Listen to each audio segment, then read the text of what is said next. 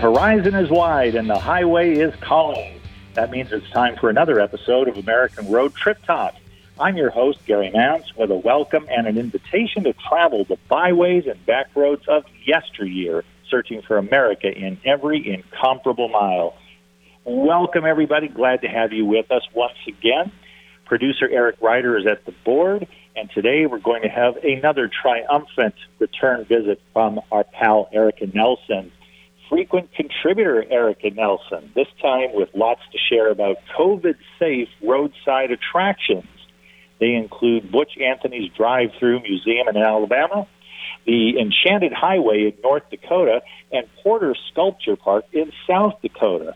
All are outdoor venues that you can road trip to and through. And say, what about those Mardi Gras house floats in Louisiana, in Garland?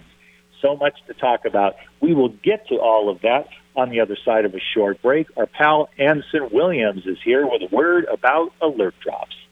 Hi, everybody. This is Anson Williams from Happy Days, and I want to bring attention to a life saving product called Alert Drops. Drowsy driving is one of the most catastrophic problems in America, and Alert Drops will stop it. Kids studying in college, drinking too much caffeine, overloading on these energy drinks. They end up in the hospital. Alert Drops will stop it. What is Alert Drops? Alert Drops is a simple spray on the tongue made out of citric acid, sour lemon, and water, co-created with my uncle, Dr. Henry Heimlich, creator of the Heimlich maneuver, who said, Anson, Alert Drops will save more lives than the maneuver. Whether you are driving, whether you are studying, whether you're just a tired mom, whenever you need to be alert, get Alert Drops. A simple spray on the tongue, nothing in your system, and you're naturally awake, naturally alert. It's scientifically proven, it's doctor approved. Again, it's natural. It's been honored by the United States Congress. Go to alertdrops.com. Very important. Go to alertdrops.com and stay safe. Be sure to support the sponsors of your favorite shows on Alternative Talk 1150. Welcome back, everyone. Erika Nelson is an artist, educator, and one of America's foremost experts and speakers on the world's largest things. She also is a department editor for American Road Magazine, visiting communities with her own unique traveling museum, which acquired a permanent base back in 2017. Erika is in demand as a consultant to cities seeking to create their own world's largest thing or roadside attraction to increase tourism, marketing, and economic development for their community. When not on the road, Erika and the world's largest collection of the world's smallest versions of the world's largest things, Van, can be found in Lucas, Kansas. Today, I imagine balmy Lucas, Kansas. Probably not. But we do have Erika Nelson with us. Erika, so great to have you back. Yeah, always good to be here. And I keep thinking of this van. I love to say world's largest collection of the world's smallest versions of the world's largest things, and then I have to sneak in there van because it is a traveling museum as uniquely created by your honorable self. Yeah, that was the very first mobile museum unit. I've had two more since then. Um, so right now there's a Jeepalope, which is a Jeep that had been outfitted with antlers and paintings about roadside Americana and about 30 of the world's largest collection of the world's smallest versions of the world's largest things in the windows uh, to act as the current mobile unit. That is just incredible. And some someone as artistic as, your, as yourself can always be expected to come up with something new and innovative. Maybe that's one reason why you are so welcome as a member of the Kansas Creative Arts Industries Commission. I wanted to throw some love their way, Erika. Kansas Creative Arts Industries Commission. So this is a way of, of promoting and getting the word out about all of the artistic venues and value for people who are interested in visiting Kansas. Yeah, uh, we're a grant making institution, but we also do uh, professional development workshops for artists uh, throughout the state of Kansas. And uh, it's been really great to be a part of that team. So, the world's largest things museum does get grant support sometimes through KCAIC. But uh, in one of my other jobs, I'm a field rep for them. So I get to travel around my section of Kansas and try to give people money to make art. And does that work pretty well? Do you get a lot of variety from people? You know, year by year, you can see the growth of that artistic community within Kansas? Oh, yeah. And I think part of it too is, especially in rural Kansas, um, people know how to do a lot with a little. So then when suddenly somebody comes by and says, hey, you know, we could write a grant for that and you could be a part of this this whole sort of community of what makes kansas great um, they know how to stretch the dollar and really respond to their community in an artistic way and that's exactly what we're trying to do is put the people who do the stuff with the money to impact more people who didn't know that they needed some art in their life and then they soon find out, well, that's a great initiative, Erika. I'm so happy you're a part of it. When you and I were talking about what we would talk about on today's episode, you really came up with some good ones. These are places I have to admit I have not heard of before. But I, you know, living in Florida as I do, I've been through Alabama. Spent the night there. Was in Birmingham, but I know my way around Alabama as much as the next tourist, I suppose. And yet here I am completely ignorant of a place like Butch Anthony's drive-through museum in Alabama. That's in a little town of Seale, Alabama. How in the world did you find out about that? Well, one of my other um, many jobs that I enjoy doing is preserving um, folk art environments. And so I was working in Georgia and not far from Columbus, Georgia, which is a pretty big town. And I kept hearing about, oh, well, you like interesting, neat things. You got to meet Butch Anthony. He's got a he's got a Woods of Wonder just over the border in Seale, Alabama, and I kept hearing about him, kept hearing about him. So I finally went over to see what all the hubbub was about, and he had turned his family farm into this sort of art enclave. Um, that culminates every year in the Doo Nanny, which is like a hillbilly version of Burning Man. So lots of artists and artisans coming together to spend a week in the woods, building great, amazing, crazy things, and setting an effigy on fire in in the middle of a alligator-filled swamp. Uh, but once he uh, started getting really popular, he decided, well, I don't want people coming through my own land, so I need to set up something for tourists.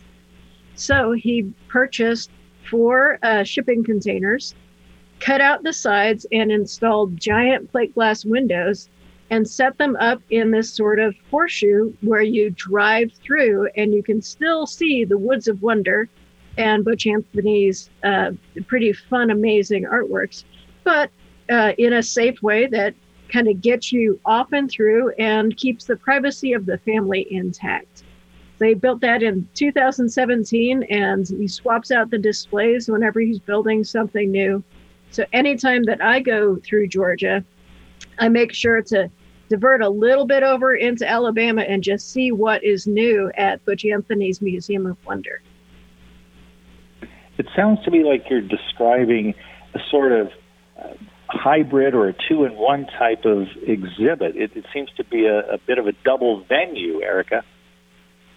Oh yeah, and that's why that's why it works so well, and that's why these little hidden ones are such gems because it's not just about tourism, it's not just about bringing people in, it's about introducing them to a little slice of what it would be like to live in Alabama. So it's a portrait of Butch Anthony, but it's also a portrait of that little region of Georgia and Alabama and a little bit of celebrating what fun, crazy things grow up out of the woods in rural communities. Hillbilly Burning Man. That's a phrase I never thought I'd hear.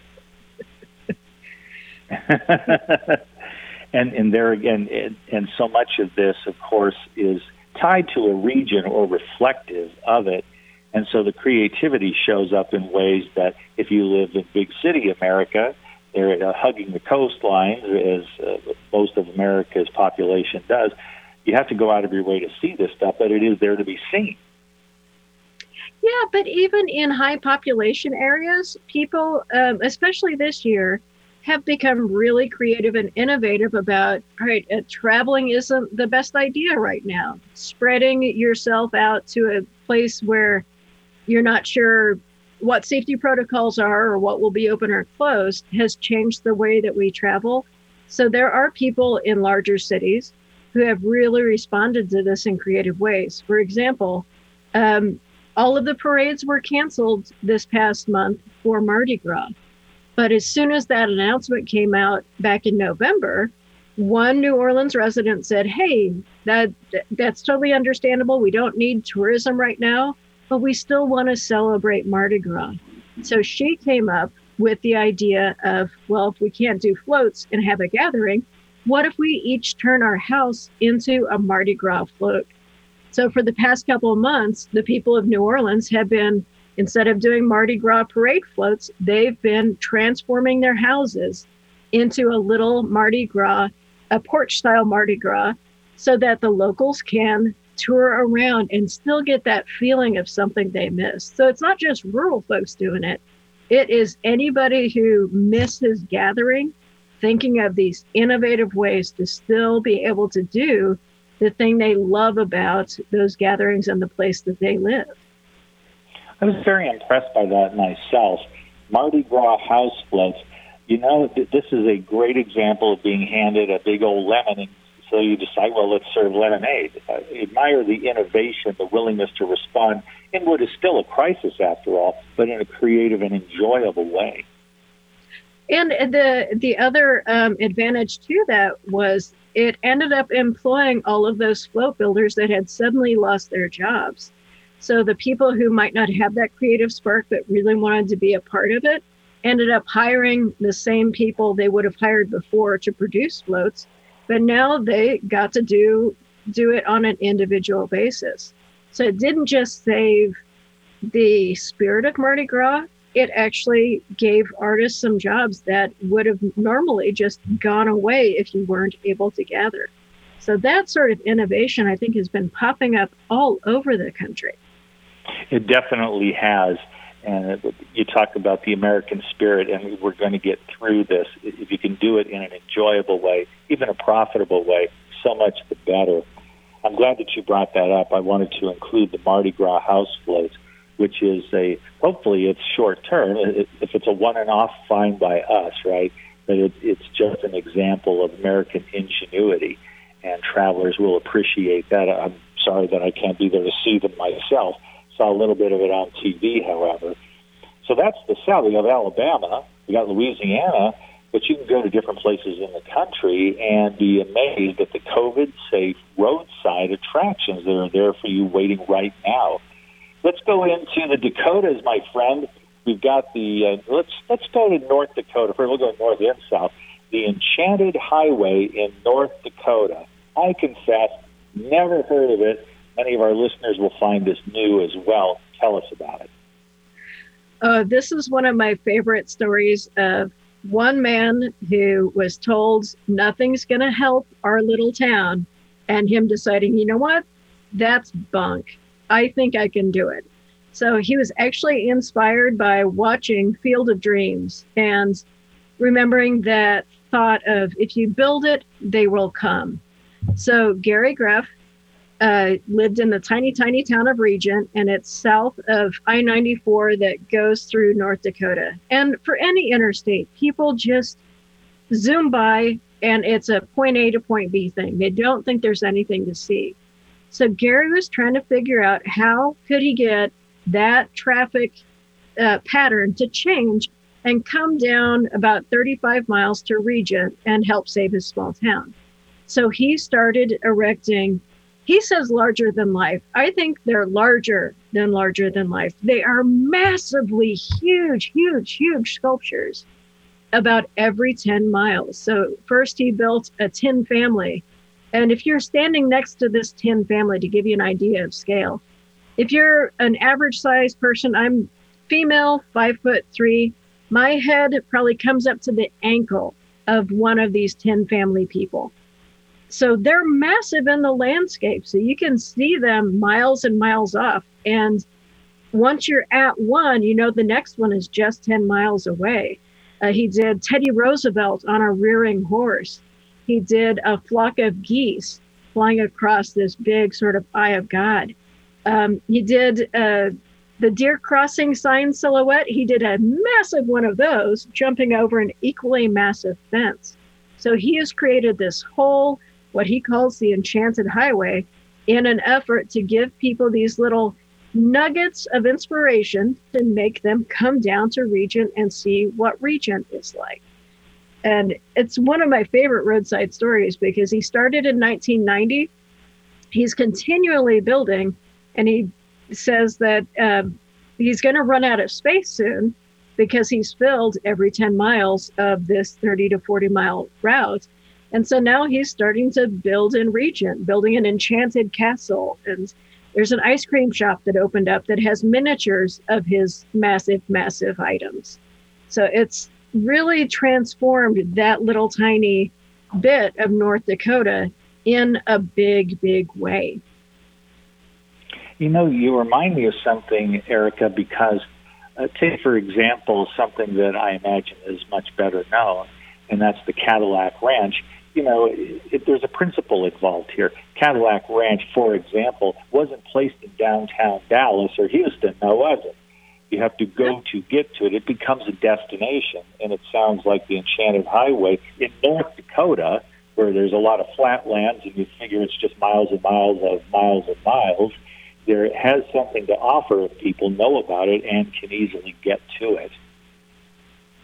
You do have to mean to go there, but the the roads are all nice and bright and cheery and uh, easy tra- to traverse. I'm glad you brought up Cadillac Ranch though too. So Amarillo um, isn't exactly a tourist town, but there is very much a, a thing that's built up around Cadillac Ranch because of that innovative sort of bizarreness that makes you stop. So, in addition to Cadillac Ranch, now there is um, uh, VW Bug Ranch. A farmer put up a Combine Ranch. There's a gift shop that uh, has newer Cadillacs and a muffler man. So, all of these things sort of spur spin offs or a deeper look at the community. And it really gives you a chance to sort of get an introduction to a town in something that's outdoors, safe to uh, involve yourself with, but also seek out the next one and the next one and the next one, and it they all connect together into this sort of circuit of discovery. A circuit of discovery. Great way to put it. Now, in case people are unaware, tell us what exactly is a muffler man?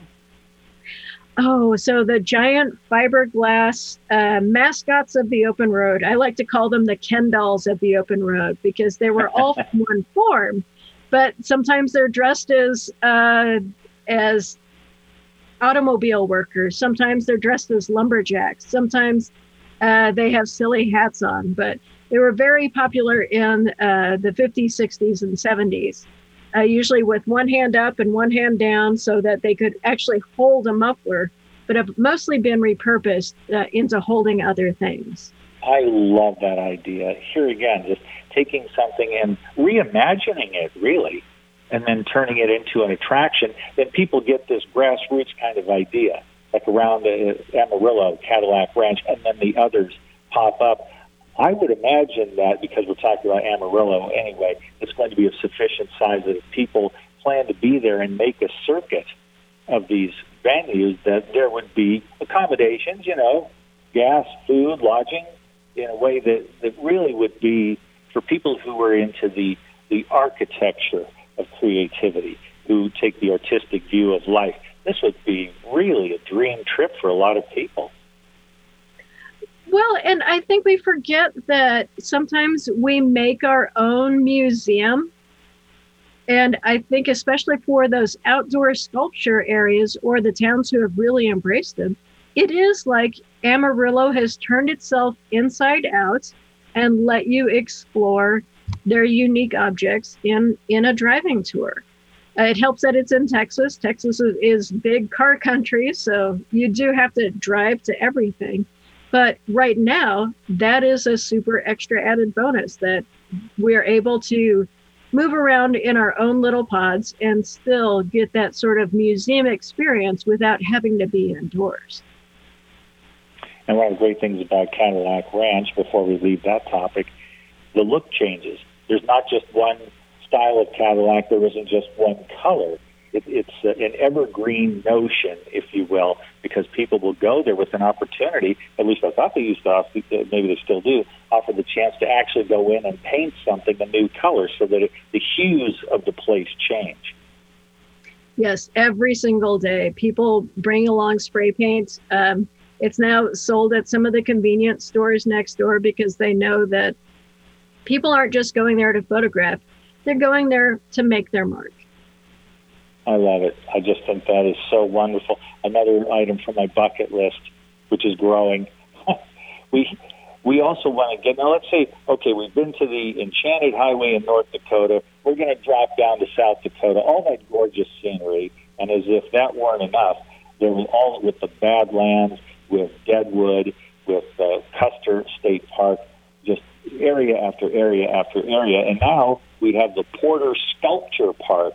Once again, say I heard of it, and I've been to South Dakota in recent years, and I'm sorry I didn't know about this back then. That would really be something else. I've seen a few pictures of it. It's marvelous. Yeah, and it too is designed to make interstate travelers stop and take a little bit of time. So, um, Wayne Porter, this is all the work of one man. He is this wonderfully um, eccentric in the best sense of the word, workaholic welder. And he decided that he needed some people to start stopping in his region too. So he has land that abuts uh, the interstate get, that goes through South Dakota and has started erecting giant, fanciful, um, even I don't know if they're larger than Gary's or not, but they are that same sort of massive, massive scale of whimsical sculptures. One of them is this giant bullhead that um, looks kind of like it's made out of shingles, but this is actually heavy metal. So there are, it's formed out of railroad tie plates. And if anybody who has ever walked along a railway, you see those metal plates that hold the rails down imagine three or four thousand thousand of those making up just the head of a giant ox. And that's the kind of heavy metal sculpture that Wayne Porter has been making. Uh, he made this giant horse um, at his studio many miles away. So over the winter, he works on new sculptures. And then during tourist season, which is May through October for him, uh, he he usually tries to get one more major sculpture up every year. So there's over 50 right now, but I know he's working on a giant rabbit this year in his off season. And usually spring brings a big crane and a new concrete pad out at Porter Sculpture Park and a new big thing to keep it ever changing too. Now, South Dakota is another sizable state so when we talk about the location of the Porter Sculpture Park, is it on the Sioux Falls side? Is it closer to the Black Hills or someplace in the middle? It is uh, closer to like Mitchell area. So if you are, I know we talked about the Corn Palace before. If you're going to the Corn Palace, Porter Sculpture Park isn't that far away. Well, now I just feel bad because I've been to the Corn Palace in recent years, and I, I swear to you, Erika, that subject of the Porter Sculpture Park did not come up in any conversations I had with people around town. How can this be? So I have to get back there, and I'd love to see South Dakota. It's so picturesque, and I will have to make a point of getting there in order to enjoy this apparently growing phenomenon. Yeah, he's he's always got some new plans in in mind, and he too enjoys shipping containers. So his uh, guest area is him in a little shipping container, waiting to greet people in the middle of this giant field, and his dog will usually walk along with you at a very very socially distanced pace. I look forward to these places, and I hope people will get out there to enjoy them as well. I appreciate you no end, Erika, because you know about these things. You love to share about them. Your enthusiasm is evident. And then you get out on the road and you represent a lot of these artistic projects, these achievements so well in your miniaturized version. I just think it's terrific. the only way you find out about stuff is to get out there on the road and explore and don't be afraid to ask questions when you see something neat. Words to live by. Erika Nelson, thank you for joining us once again on Trip Talk, and I look forward to your next visit. You always have a surprise or two in store. And please be safe out there through this rough winter. Yes, this is also a good time to explore how many good good kinds of soup you can find and the diners with the best pie to go. We'll look forward to bringing you back real soon. Thank you, Erika. Thank you, ladies and gentlemen, for tuning in to American Road Trip Talk. Along with Thomas and Becky Repp, co-founders of American Road Magazine, we remind you to visit our website, AmericanRoadMagazine.com, to preview the current issue. Until next time, dream well and drive safely on the American road.